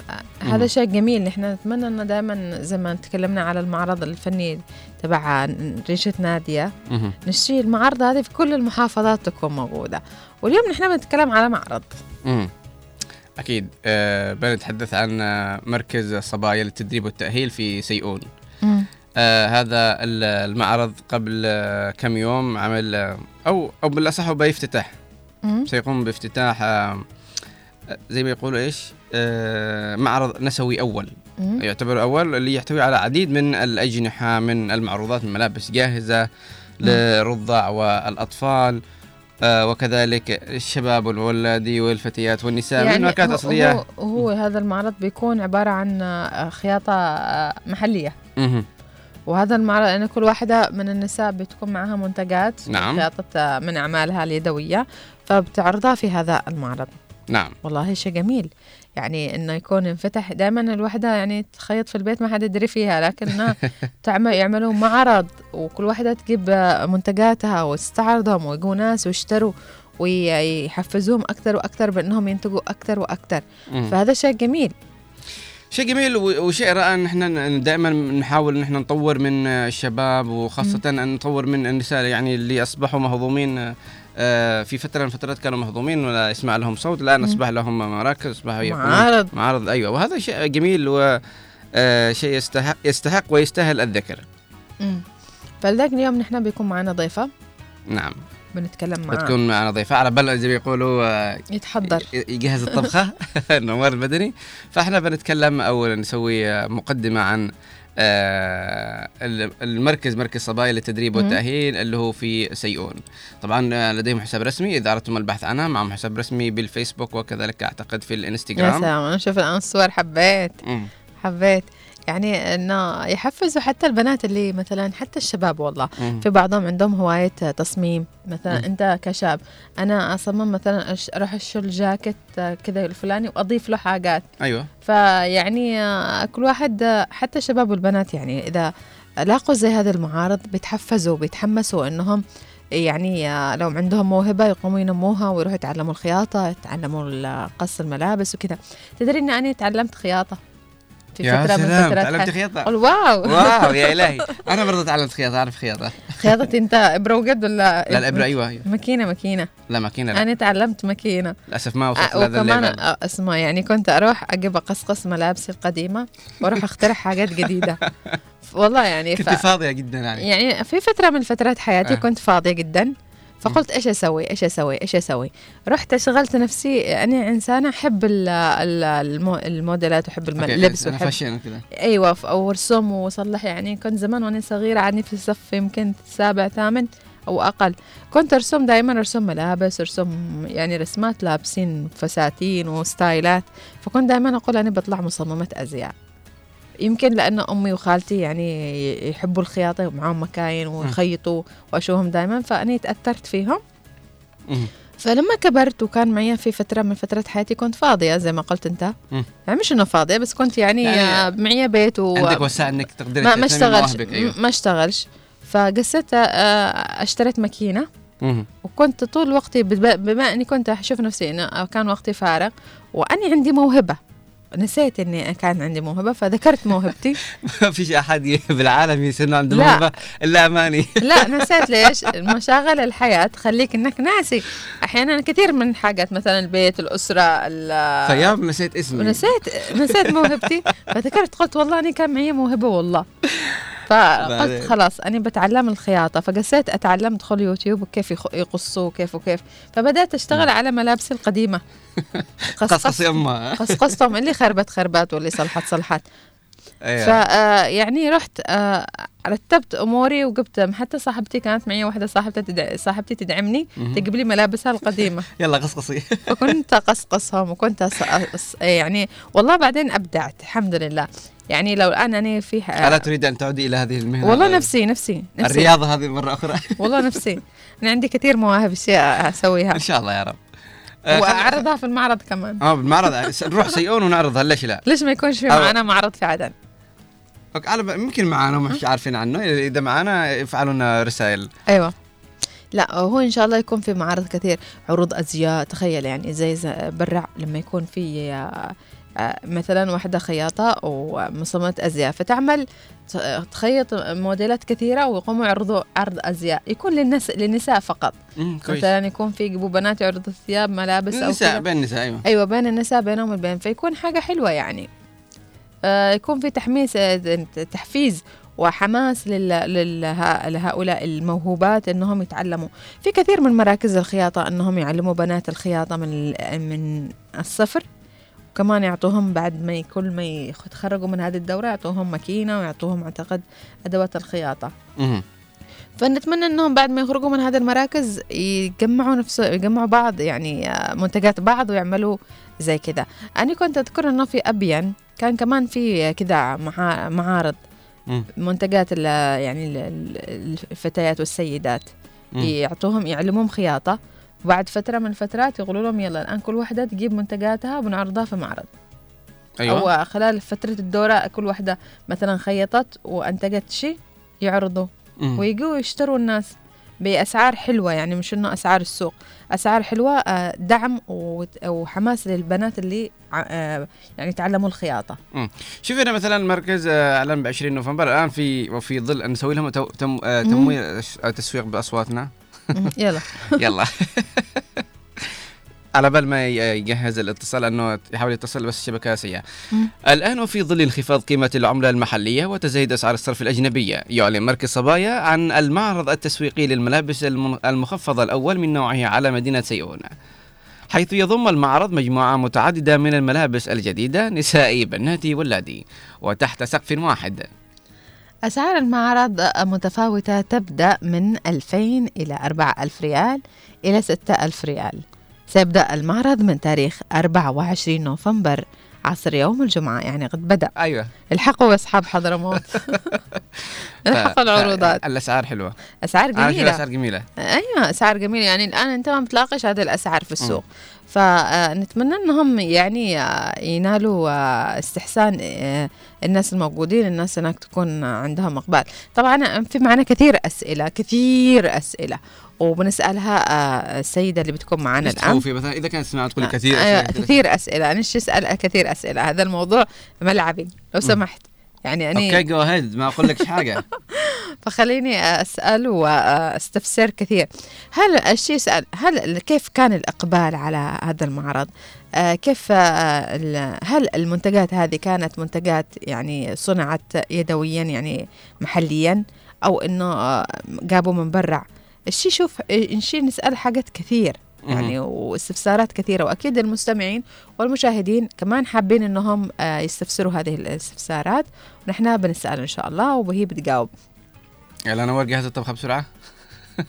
نور قاصد جهز آه آه، أنت يعني كولد إذا في أيوه أنا كولد إيش؟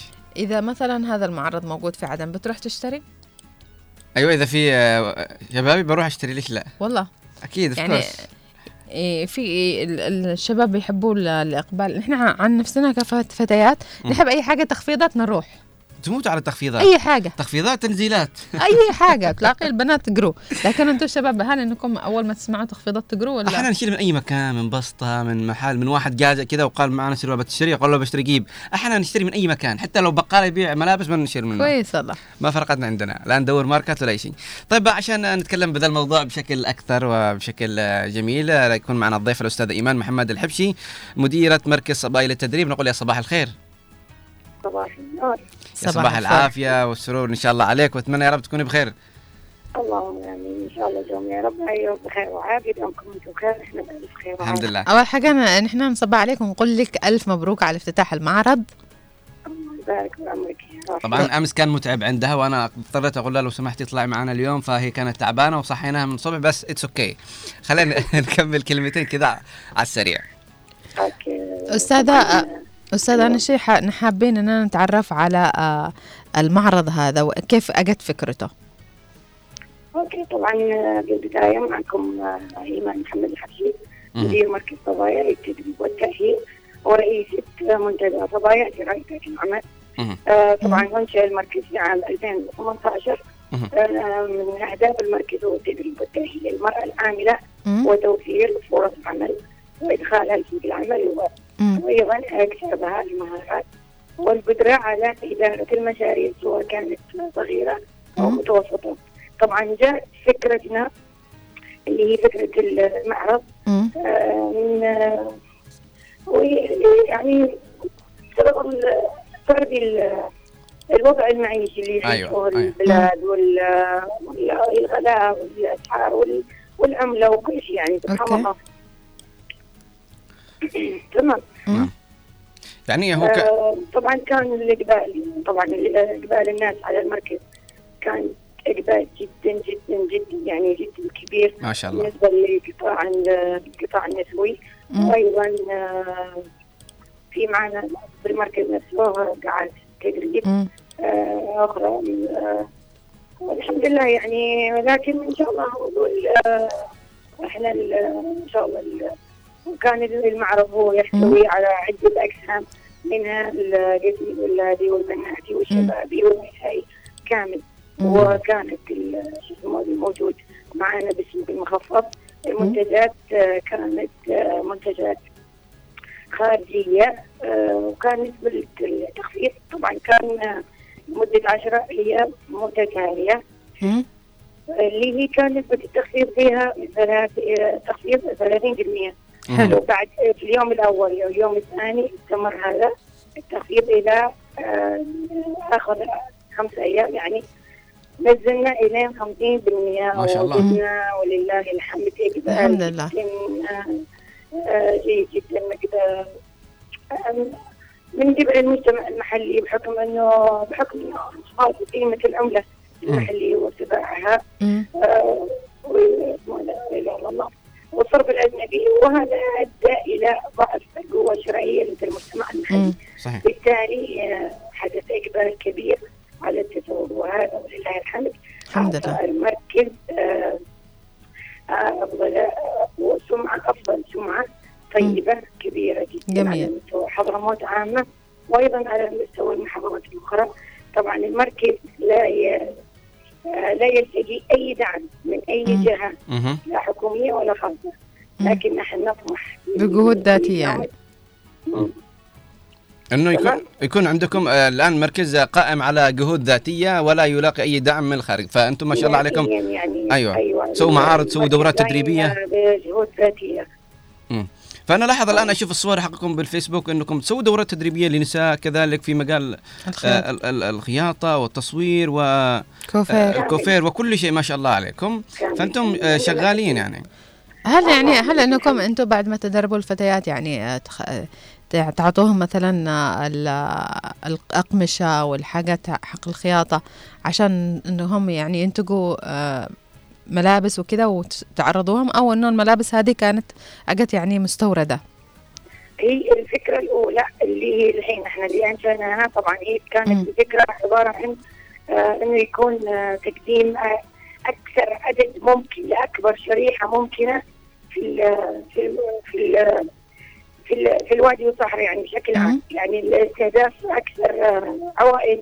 سبحان الله يعني الناس الوقت الحالي ما عادهم قادرين حتى يشترون يعني لأنه صحيح. تخرجي السوق. الوقت الحالي ما تكفيك حتى لو إنك معك 100000 200000 ما تخرج الوقت الحالي لكن من عندنا اللهم لك الحمد يعني اعداد جدا كبيرة عوائل يعني كم من العوائل اللي استهدفناهم منهم الأيتام والأرامل والمطلقات وإلى ذلك يعني عدة شرائح طبعا آه، من ضمن الفكرة اللي هي الجايه إن شاء الله بإذن الله من ضمن التدريب والتاهيل آه، بنسويهم إن شاء الله الفكرة الجاية اللي هي عندنا.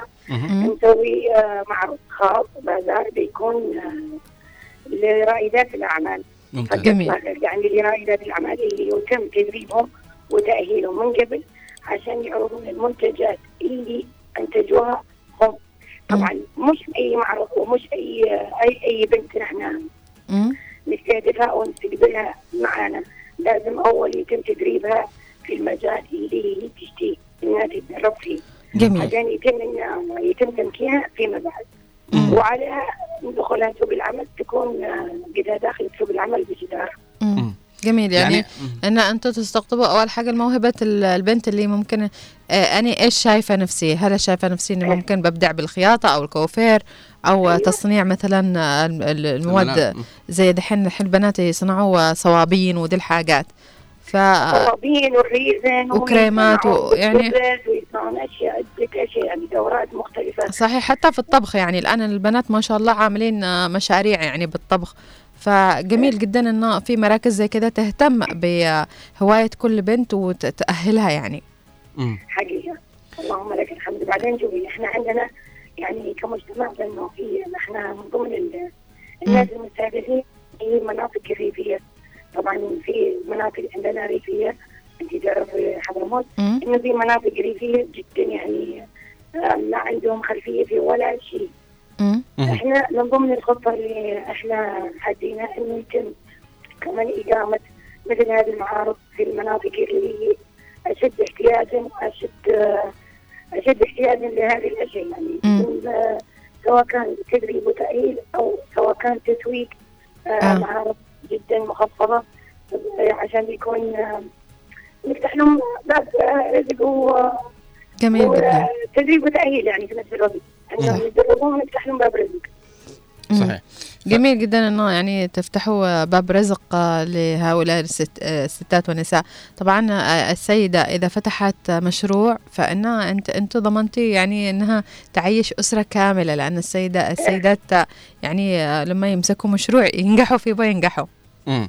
هم يعني يكون عندهم زي زي الإصرار إنهم ينفذوا ذا الأمر أيوه وكل ما كانت الرغبة والإرادة موجودة في بحد ذاتها كذا نجاح آه، كبير فعلا مم. فعلا طيب اللهم آه، لك الحمد. اللهم لك الحمد يعني ما شاء الله عليكم ماسكين آه، مشاريع متعددة ودورات تدريبية وتقيموا من المعارض البازارات مم. وهذا كله بمجهود شخصي طيب إذا كان هناك يعني رسالة تودي إيصالها للمشاهدين والمستمعين وأصحاب الأيادي السخية ماذا تقولي لهم والله هو يعني آه، الواحد إذا هو يعني طبعا نحن آه، سعينا وفي في الفكرة الأولى مم. ما لقينا أي استجابة لكن البازار اللي هو رقم اثنين إن شاء الله اللي بيسوي آه، طبعا في لقينا آه، ولله الحمد.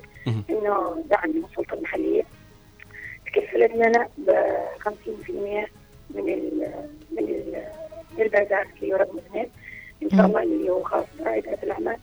وجزاهم الله خير يعني والواحد يعني حتى لو يعني الواحد يرسل رسالة انه الرسالة تكون هادفه وفي الوقت يعني لما إذا هم كانوا سواء أيادي خيرة آه، يطلبون البيبان الصحيحة. مم. يعني يعرفوا وين يحطوا المك... آه، سواء كانت مبالغ مالية أو سواء كانت آه، أشياء عينيه أو رمز اي أو أي شيء. يعني يعرفوا أي ال- الصحيح اللي يحطوا فيه. آه، أي دعم أي دعم أيوه فنتمنى يعني إنه رسالتك توصل ونتمنى أنهم يدعموا مشاريعك هذه طالما هي مشاريع يعني ناجحة من بدايتها يعني ليست أنهم متخوفين ما إذا كان الدعم الذي سيصلهم سينج- سينجح أو يفشل لا. أنتم ما شاء الله عليكم ناجحين على أرض الواقع ولكم صيتكم ولكم سمعتكم ولكم أكثر من سنة شغالين. فنتمنى من الأيادي البيضاء والناس التي تسمعنا انها تحاول دعمكم وتنمي آه، مركزكم حتى تخدموا أول مرة المجتمع. وتخدموا آه، المواطنين البسطاء. ونتمنى لكم دائما التوفيق. والنجاح إن صحيح. شاء الله. نتمنى لكم النجاح بإذن الله ونتمنى أنه المعرض هذا يعني يكون بعده معارض مش معرض فقط. ونتمنى أنه بكل ال- بكل الأشياء مثلا مش بس بالملابس يكون في كل آه، آه، ال- ال- ال- الأشياء مثل الخياطة زي ما تكلمنا بالخياطة نتكلم كمان بالكوافير بالمنتجات بالطبخات كل شيء إن شاء الله. إن شاء الله بإذن الله. إن شاء الله. شاء الله. تسمعون قريب إنه في اشياء جديدة وحديثة. بإذن الله. وتكون آه، من آه، من أصل المجتمع يعني وما يحتاجه المجتمع. من أشياء تفيده ويستفيد منها بإذن الله. بإذن الله. عندنا شكرا. آه، لك. ختاما نتمنى يا رب التوفيق والنجاح لك والمشروع والجميع طاقم العاملين معك ونتمنى لكم الازدهار والتقدم في هذا المجال. فشكرا لك أستاذة إيمان الحبشي آه، مديرة مركز صبايا للتدريب والتأهيل ورئيسة منتدى صبايا لرائدات الأعمال. شكرا لك. ونتمنى لك نهار سعيد. أهلا في أمان الله. طبعا أعزائي المستمعين والمشاهدين كما سمعتم من الأستاذ إيمان يعني هم آه، ماشيين على بركة الله بدوا مشروعهم نجحوا بشيء معين بنوا مراكز تدريب أو مم. أماكن تدريب دربوا النساء وخاصة اللي ركزوا على الأرياف لأنهم في أمس الحاجة آه، لهذا التدريب وخاصة لأنهم يعني قد يكونوا من الدخل المحدود يعني بالكاد يأتيهم دخل فقاموا بتدريب. آه، أصحاب القرى أو بالأصح الأماكن البعيدة. فعملوا لهم دورات تدريبية نموا مهاراتهم شافوهم أبدعوا خلاص بدأوا إنهم يعرضوا أمورهم أو يخلوهم يتاجروا ويفتحوا لهم بازار. يعني okay أنا مثلا آه تعلمت حرفة معينة وجالس أسويها okay. ننتظر. ده معه بدأ يتاجر بحاجات بسيطة. أنا بفتح لكم يا جماعة بازار وأنتم تعالوا كلكم بيعوا أموركم وأغراضكم. زي أيوة. زي ما قالت الأستاذة إيمان إنه آه هي الآن بف- يفكروا بمشروع إنهم يعملوا لهم بازار أو معرض آه لكل آه رائدات الأعمال. إنه زي ما قلت الخياطات ال- المنتجات مثلا ال- اليدوية آه ال- الاختراعات مثلا زي الآن يسووا صوابين يسووا زيوت يسووا في حاجات كثيرة يعني يخترعوها كنا زمان نستوردها ونشتريها من برا لكن الآن البنات ما شاء الله عليهم أبدعوا واشتغلوا على نفسهم والآن قدهم ينتجوا هذه الأشياء. لا نحتاج عاد مصانع ولا حاجة. البيت ويعني وإبداعاتهم تكفي. شوف عندهم دورات آه، معرفة أساس استخدام المواد آه، في صناعة الصابون. آه وأنواع الزيوت ونسبة لكل زيت ومعرفة البي اتش يعني معد- معدل الحموضة أو شيء. أيوة معدل الحموضة. وطريقة استخلاص الزيوت من العشبة أما بالكحول وأما بالزيوت وكيفية كل هذه دورات تدريبية يعني ما بمبلغ رمزي 6000 ريال شيء جميل. يا سلام يعني ستة ألف ريال تدفع البنت عشان تدخل الدورة وتخرج بمهنة وتخرج مش مش بمهنة فقط لكن أنت داري إيش كل ال- ال- ال- المواد اللي أنت بتستخدمها في صناعة الصابون أو صناعة الزيوت أو صناعة الأشياء التجميلية آه،. اللي بيستخدموها البنات أيضا آه، في الطبخات مثلا إنهم بيعلموهم المقادير بيعلموهم كيف ممكن إنهم يطبخوا كيف ممكن إنهم آه، يعني كل شيء. كلنا نعرف نطبخ لكن من يعرف المقادير بالضبط؟ وكيف ممكن إنه يتقن وعادوا لما يضيفوا بعضهم آه، لمساتهم مم. لشيء معين. جميل. إيش هذا الغذاء والسمنة؟ بشرى سارة. الغذاء والسمنة محم- آه، دورة دورة. عن الغذاء والسمنة دورة. يعني ممكن إنه بعدين تخرج واحدة تكون أيوة، متخصصة أيوة. تغذية. مفهوم الغذاء الصحي. كيف نأكل مع التغذية الأساسية؟ ما أهمية العناصر في الغذائية والتغذية؟ كيفية المحافظة على اجسامنا وحمايتها من السمنة المفرطة؟ مم. ونصائح والإرشاد للجسم السليم. كذلك معهم ندوه حول صحة وسلامة المرأة في جميع مراحل العمر. مم. جميل جدا إنه يعني في توعية في ندوات آه، ممكن مثلا مثلا مثلا أنا شيء أروح أروح أشوف آه، اسمه أروح أشوف آه، آه، دكتور تغذية عشان ينحفني أو يخسسني أو كذا. ففي هناك ندوة بتعطيني الأساسيات كامل وبتعلمني إيش اللي, اللي يعني يصحي لي وإيش اللي ما يصحي لي. فنتمنى إنه يعني يشوف الدورة حق التغذية. قلت إنه ممكن إنه أروح عند دكتور تغذية ياخذ من الم- المبلغ الفلا- الفلاني عشان يعطيني نظام تغذية. لكن أنا ممكن أروح دورة وأدفع أو اسمه آه، ندوة وادفع مبلغ رمزي. وأتعلم حاجات ومعلومات أستفيد منها طول عمري وبعدين يمكن أفيد منها غيري. فأتمنى إنه يعني آه إنه يكون كمان في هنا كده آه، دورات عن هذه التوعية للستات و يمكن في بس إحنا مش عارفين يا أماني. في في هو في في دورات وندوات كثيرة. ولكن أنا أول مرة أشوف إنه في حد يسوي دورة عن الغذاء والسمنة. وهو يعني شيء جميل إنه نسمع عن دورات زي كذا مم.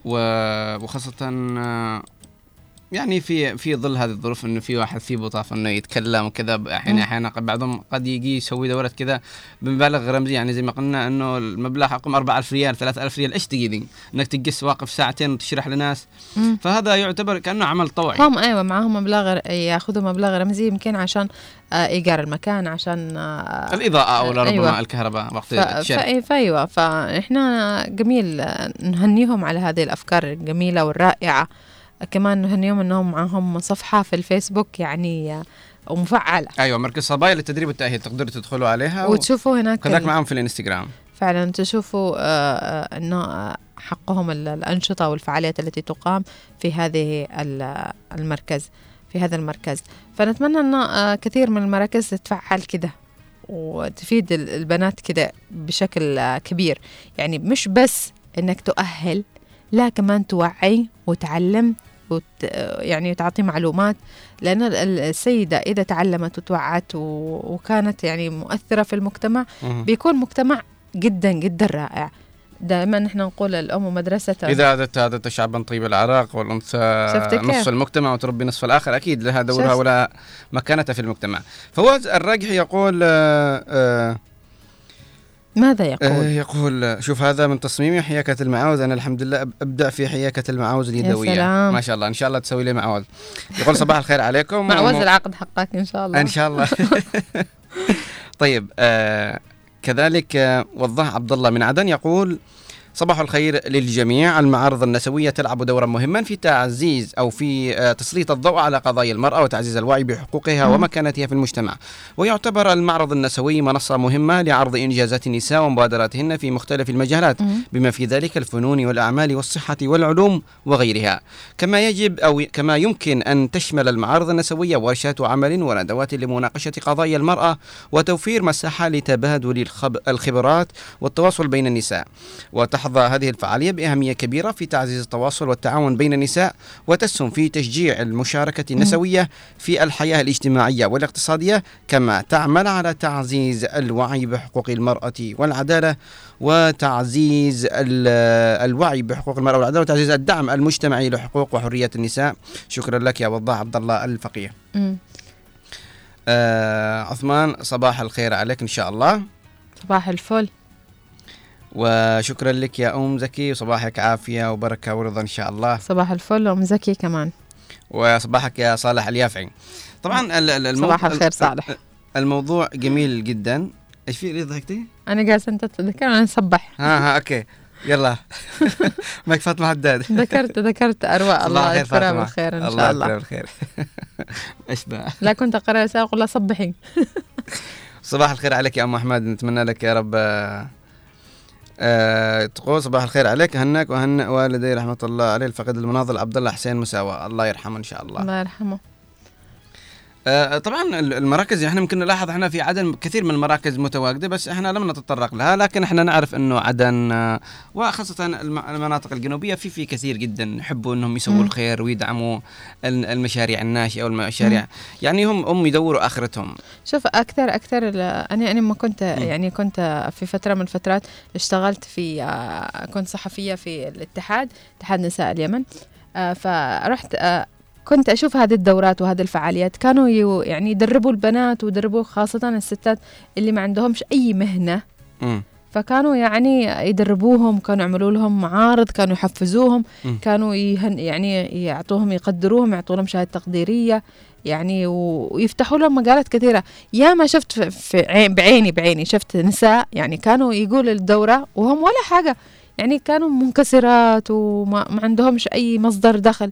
فجأة بعد شهور معينة أشوف هذه السيدة خلاص ما شاء الله أول حاجة ثقتها بنفسها ازدادت مم. يعني وخاصة الس- الإنسان سواء كان ذكر أو أنثى أي واحد يكون مستقل ماديا مم. مستقل ماديا هذا يكون عنده ثقة بنفسه. آه يكون عنده مشروع الخاص يكون عنده كذا اعتزاز بنفسه فمجرد ما إنك أنت تكون عندك ثقة بنفسك واعتزاز بنفسك وانت واثق انك انت خلاص يعني مستقل ماد مستقل ماد ماديا مستقل. أيوه مستقل مادي اشتغلت ف يعني انت هنا يعني تحس نفسك انك فعال في مجتمعك. أما إنك أنت تكون عالة على بيتك وأسرتك ومجتمعك فأنت تكون هنا منكسر. فمجرد أول حاجة هذه الدورات التدريبية هي تعمل أول حاجة على تعزيز الثقة بالنفس. ثاني حاجة آه تخلي لكل إنسان ست يعني أو سيدة آه تعرف إيش حابة تكون. يعني تكون أحيانا الواحد يكون مشتت مش عارف إيش الشيء بالضبط وإيش هدفه؟ وإيش هدفه في الحياة نعم. فهنا هنا آه، الدورات هذه هي تعزز الثقة بالنفس تعطي المرأة يعني آه، ضوء.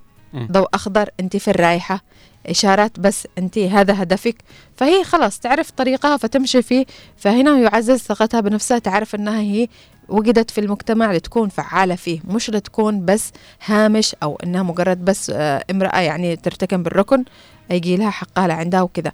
هو صح نحن النساء نحب إنه يعني آه، حد يهتم فينا ويصرف أكيد علينا. أنتم تحبوا ذي الشغلات آه، بس لازم يكون عندنا مصدر دخل خاص فينا لأنه الحياة صعبة يا غيث.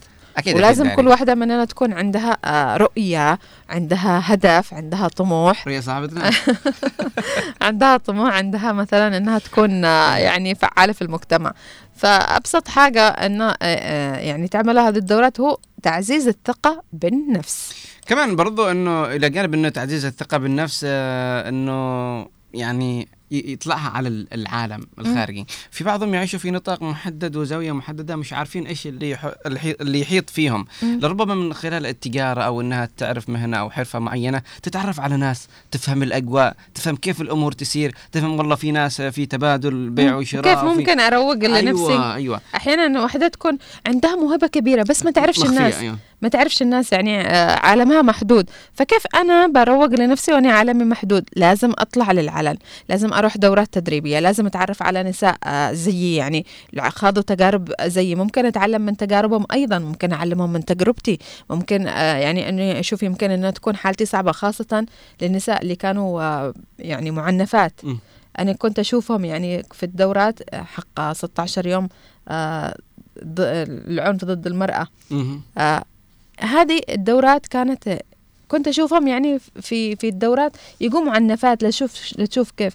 اللي مطلقة اللي آه، زوجها مات وترملت وهي صغيرة وأهلها وأهلها يعني عنفوها واللي آه، يعني أشكال كثيرة كثيرة كثيرة.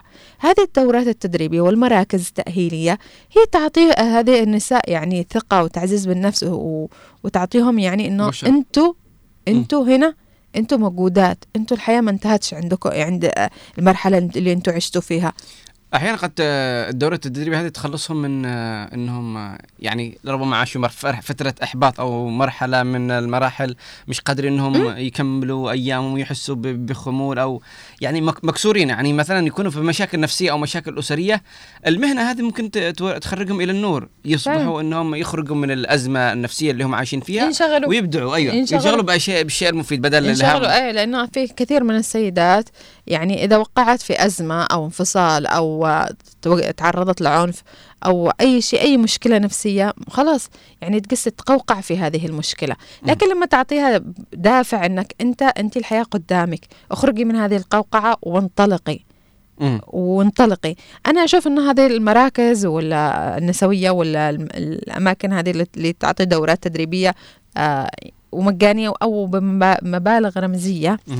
هي عبارة عن دورات مثلا آه، يعني أه- أه- هدفها الأساسي الأساسي هو تعزيز الثقافه نفس النساء. أيوه فعلا. يعني تعزز ثقتها نفسها انت قادر إنك تصنعي كذا قادر إنك تسوي كذا. قادر تفعلي كذا فالشيء جميل إنه يعني يحاولوا إنهم قدر الإمكان يساعدوا هذه النساء أو الأسر أو ال- اللي عندهم المواهب وقد يكونوا منحازين عن العالم وبعيدين عن الأضواء فإنك تطلع وتتدرب وتدرس وتفهم شيء معين بعدين تبدع فيه هذه نقلة نوعية في حياتك فعلا. نقلة نوعية في في عالمك يعني فين كنت وفين أصبحت قد يكون هذا فعلا. آه، بالنسبة للبعض يعتبر من أبرز النجاحات اللي حققها على أرض الواقع منذ نعومة أظافره صحيح. فليش لا؟ وأحيانا إنه ال- النساء مثلا يقول لك أنا كبيرة بالسن ليش عادني أروح أتدرب ود...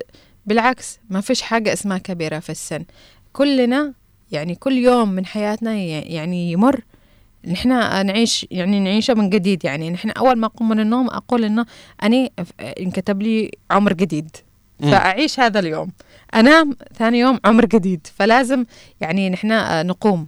نقوم حتى لو وقعنا نقوم. حتى لو كبرنا ما زالت الحياة. بما أنك أنت عايش في الحياة فعيشها. يعني استمر فيها. ليش ليش يا أيوة زي ليش- يعني يا أخي طالما أنت عايش عيش عيش. ليش عادك أنت تحبط زي ما نفسك؟ نقول طالما أنت خلفت أولاد ربهم صح. ربيهم صح. أيوة طالما أنك عايش بعمل اشتغل فيه صح ولا سيبه. فبشكل عام أنه أشياء ضرورية تحدث لك لاب- لابد أنك تتعايش معها وتعيشها وتسويها. وجرب حاجات أو جربي حاجات جديدة تعلمي أشياء جديدة يمكن تلاقي نفسك فيها. يعني أنا ممكن أتعلم الخياطة بتعلم الرسم بتعلم آه، الأعمال اليدوية بتعلم يقول لك آه، يعني آه، في في مثل يقول لك عددوا من ال- تنقم الفقر. أيوه عددوا من الحرف تنجو من الفقر. مم. فأنت إذا كان عندك أو عندك يعني مهنة أو حرفة فأنت بتنجي من الفقر. فالانسان الفقير هو اللي معتمد على راتبه. مم. أنا بقول لك يعني حتى لو كان راتبك كبير فأنت صحيح. إذا معتمد عليه اعتماد كلي فأنت هنا بتكون فقير يجب ان ترتعد فرائصك ب... أيوه بيكمل. راتبك فبتكمل راتبك بتستنى لما يجي لك الراتب آخر الشهر هو صح إنه أمان وضمان وكده ولكن عدد من مواهبك شوف نفسك أنت فين أو نفسك أنت فين يعني تتوجه مم. وعززي منها ادرسي وخاصة في هذه. الأيام يعني الواحد لابد أنه يشوف هنا وهنا لكن في بعضهم يعني مش قادر يلا حصلوا عمل واحد لكن مش معناته أن إحنا نقول لهم ما أنتم أبد تفقروا لا بالعكس أنتم ممتازين أيوة، هو أمان، أنت وسويتم ضمنت. شيء جميل أنت ضمنت لكن ب...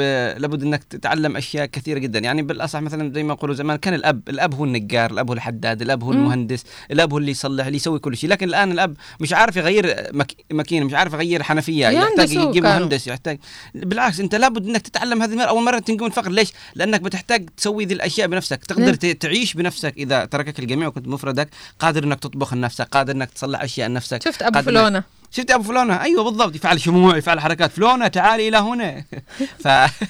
فنتمنى أن نكون زي أبو فلونة.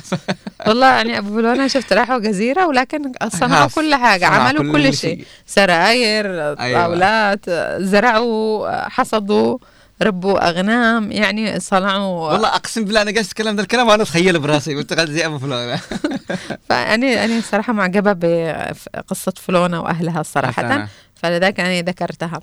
آه، مستمعينا الأعزاء نتمنى نتمنى أنه تكون حلقتنا خفيفة لطيفة آه، ذات محتوى يعني هادف وحبيتوا الموضوع وحبيتوا كل فقراتنا فنتمنى لكم يوم جميل. آه، كنت معكم من الإعداد والتقديم أنا أماني مجمل. وأنا غيث أحمد ومن الإخراج الإذاعي نوار المدني والإخراج التلفزيوني أحمد محفوظ ومن المكتب والتنسيق عبد الله محمد ومن ال play out الزميل شريف ناقي ونقول لكم دمتم ودام الوطن الجنوبي بالف خير. إلى اللقاء. إلى اللقاء.